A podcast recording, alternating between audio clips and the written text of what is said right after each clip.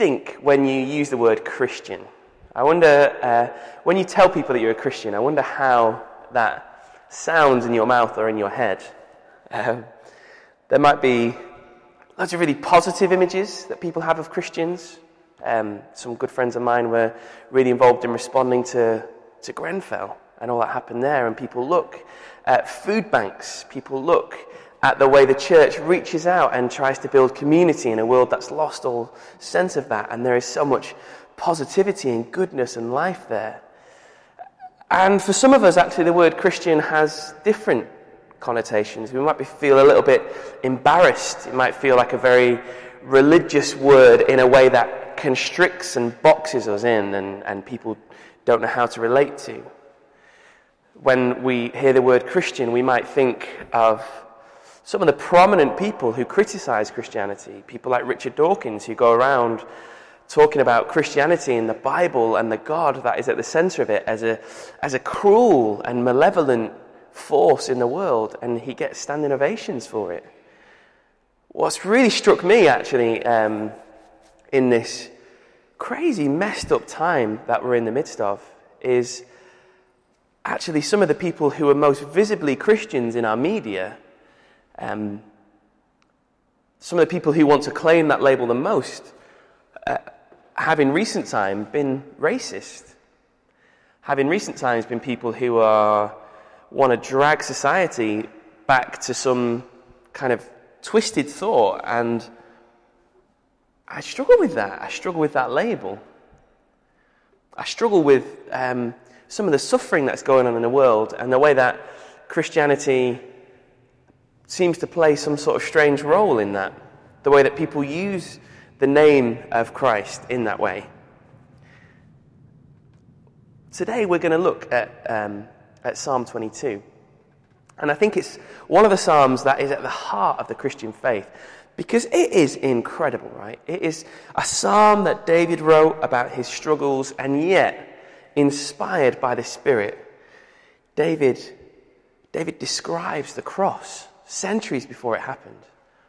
David describes in, in, in a real profound way this suffering that, that Jesus goes through.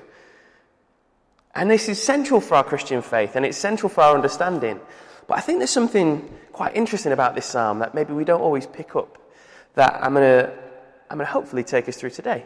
Are you ready for that? Are you with me today? We're on the journey? Great. It's great to be with you. So here we go, Psalm 22, and we're going to read the whole thing.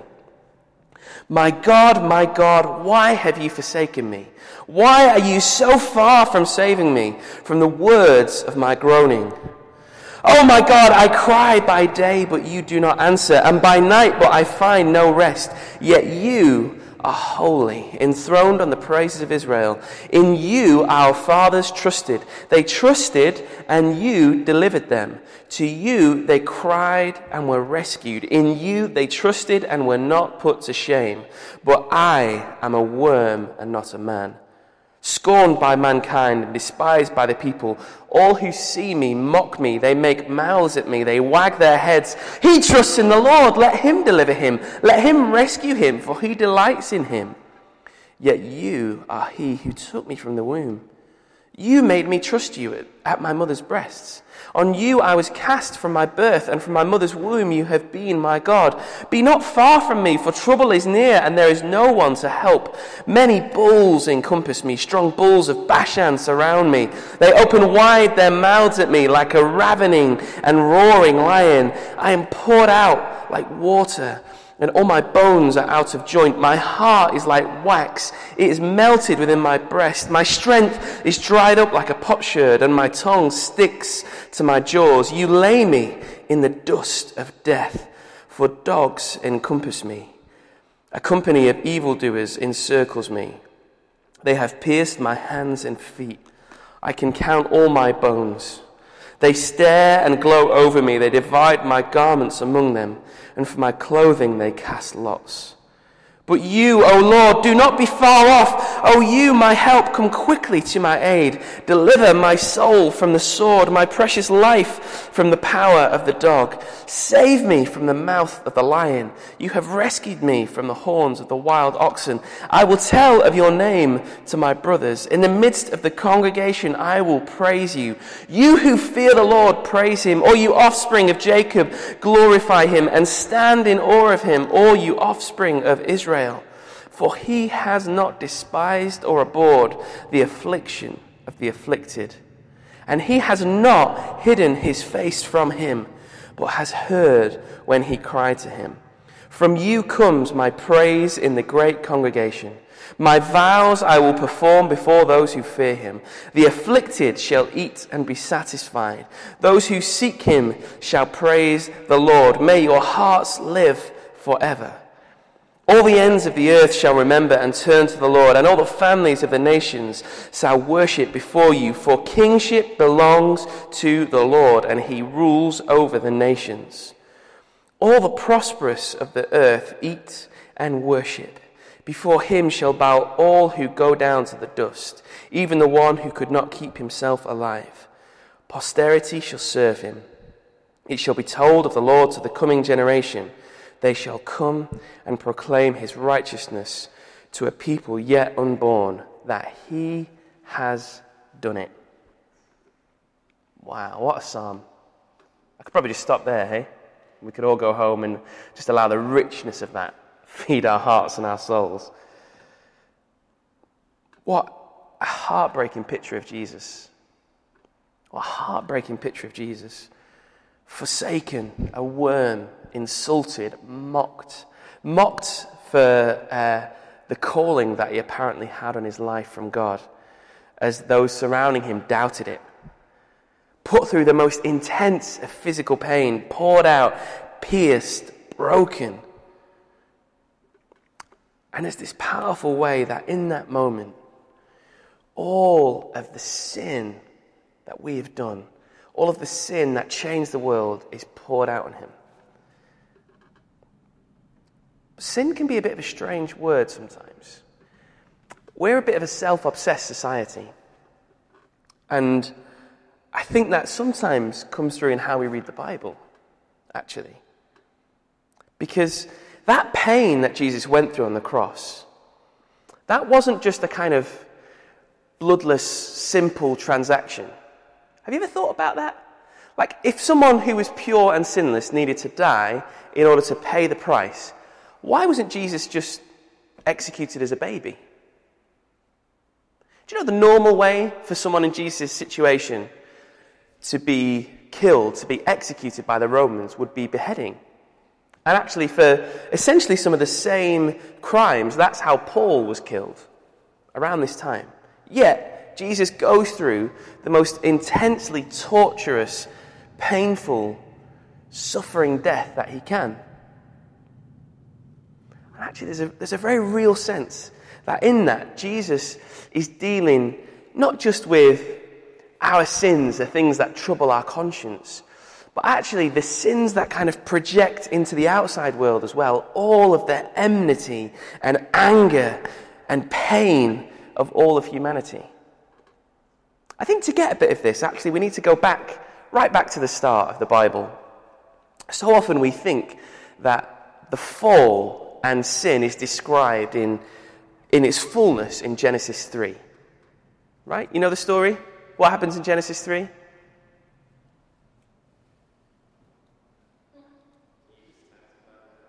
Eve is tempted by the devil, yeah? Rebellion, disobeys God's word, grasping after something more than what they are. And they doubt God, ultimately. They doubt Him. They turn away from relationship with Him. And we have this sense that that's kind of the fullness of sin is, is our kind of inner doubt and conscience and listening to the devil and turning away from God. And that undoubtedly is huge and is profound and is central. The thing is, it's worse than that. It is far worse than that. The problem that we find ourselves in is far, far worse than that. Now, the joy in that, we'll get to this later, is if it's worse than that, the good news is even better than that, right? Because it is even bigger than just that. But actually, the fall of mankind comes all the way up to Genesis chapter 11. Because what do we see? We don't just see the rebellion of Eve disobeying God and leading Adam astray and following Satan. We don't just see the rebellion of doubting God's words and grasping after more than what humanity is. We see the shame of nakedness. We see the pain of death. The pain of life, the pain of work, the pain of childbirth are not things that were in creation, according to Genesis. Actually, they're, they're the result of sin. They're part of sin. And it goes further than that. Because actually, we often think of just the vertical nature of grace, of how I relate to God. But there's a horizontal nature to sin that needs a vertical grace, uh, that needs a horizontal grace response as well. You with me? Because we go into division in relationships. It says in Genesis that because of Eve's um, turning away from God, God says, now you will look to your husband, Adam. And there is a division in the sexes. We don't have that in society today, do we? Oh, wait, maybe a little bit. Kofi Annan, the ex leader of the, the, UN, said if we empowered women throughout the world, we would end world poverty overnight. I think at the moment uh, in the US, and I don't want to pick on them, I just don't know the stats for England. I just read this recently that women are paid 71 cents for every dollar that men are paid for doing the same job. And actually, that division, that prejudice, that actually disrespect for the image of God within females comes as a result of the fall, comes as a result of sin, just as death did. Then we see division between brothers, Cain and Abel. We start to see divisions among men. We start to see violence fill the earth throughout the time of Noah. We start to see enmity, competition, selfishness. All those things start to be expressed. It gets even worse. Even after the flood, the sin continues to grow.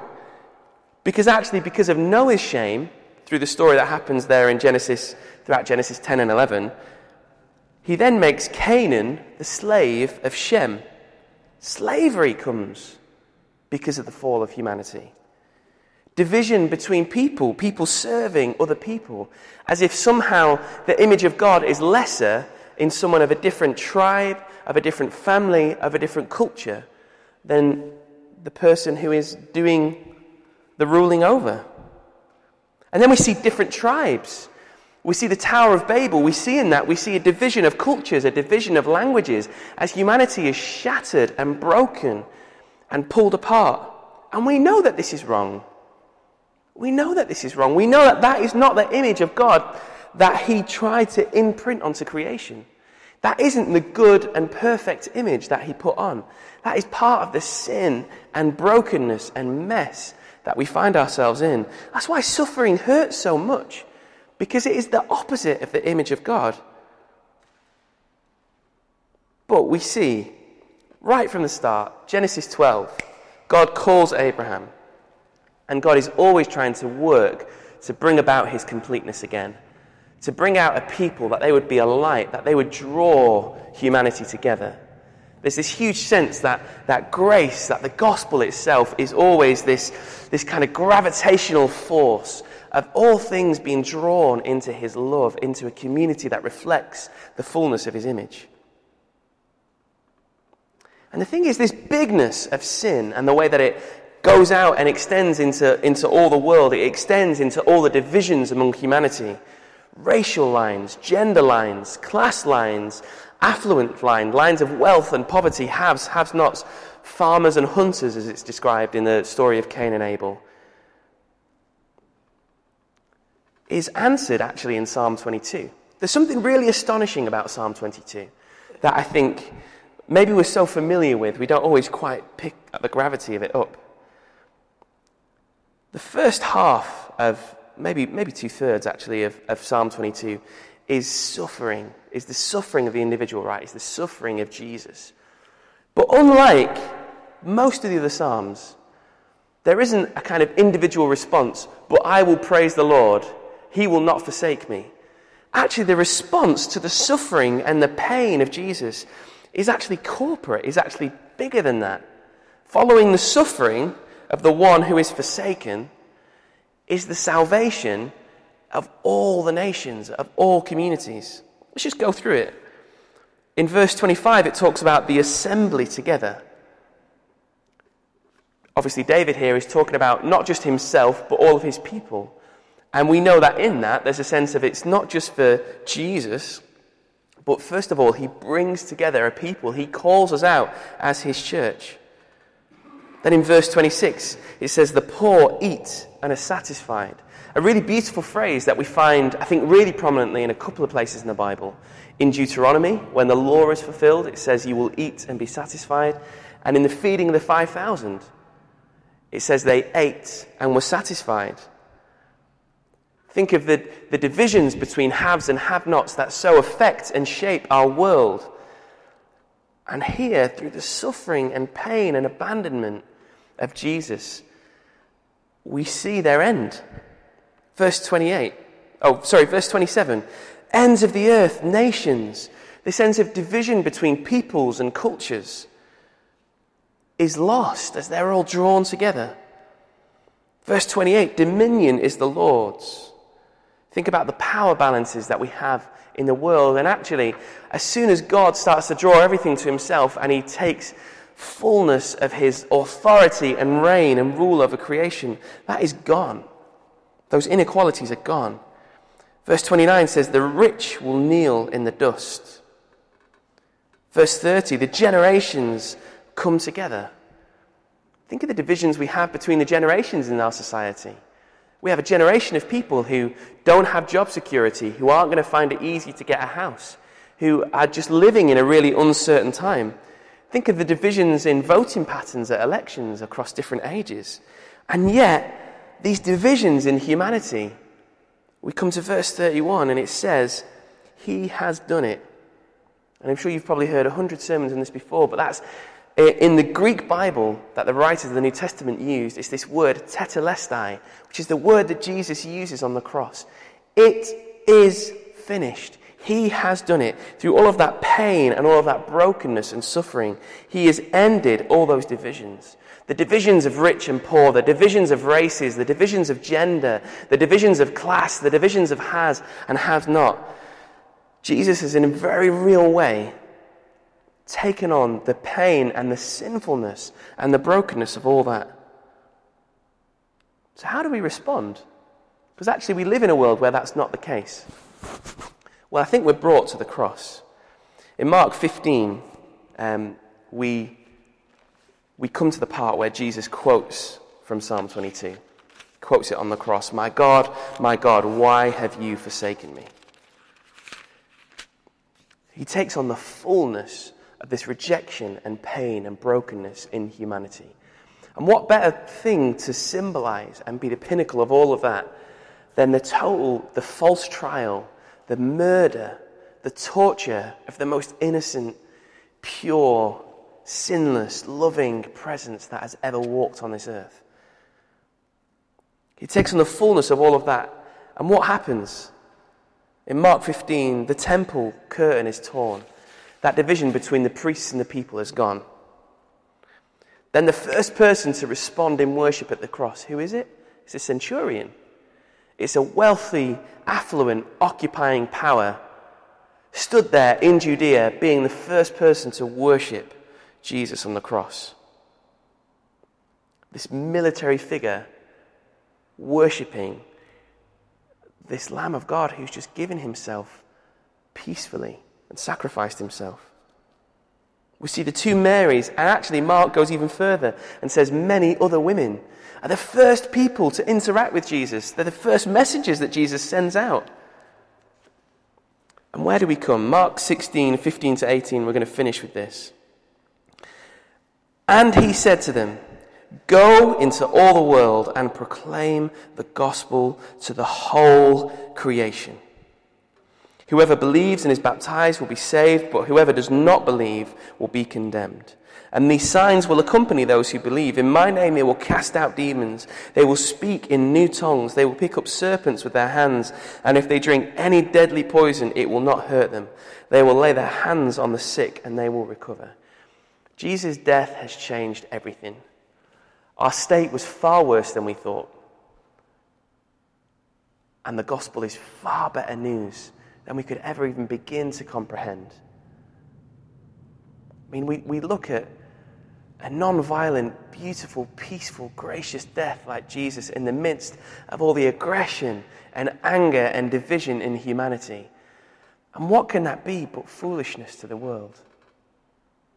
And what can that be but, but water poured in a desert place? What can that be but life brought to our dead and dry bones?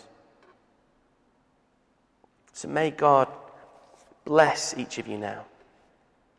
May He fill you with His resurrection power. That you would go, and as Paul says in Corinthians, you would have the ministry and the message of reconciliation. You would go into all creation and call out, Be reconciled to God. Rich and poor, young and old, men and women, every tribe, every tongue, every nation, be reconciled to God because God made him who knew no sin to be sin, that we would find freedom and life. Amen. Amen. That's about us for time.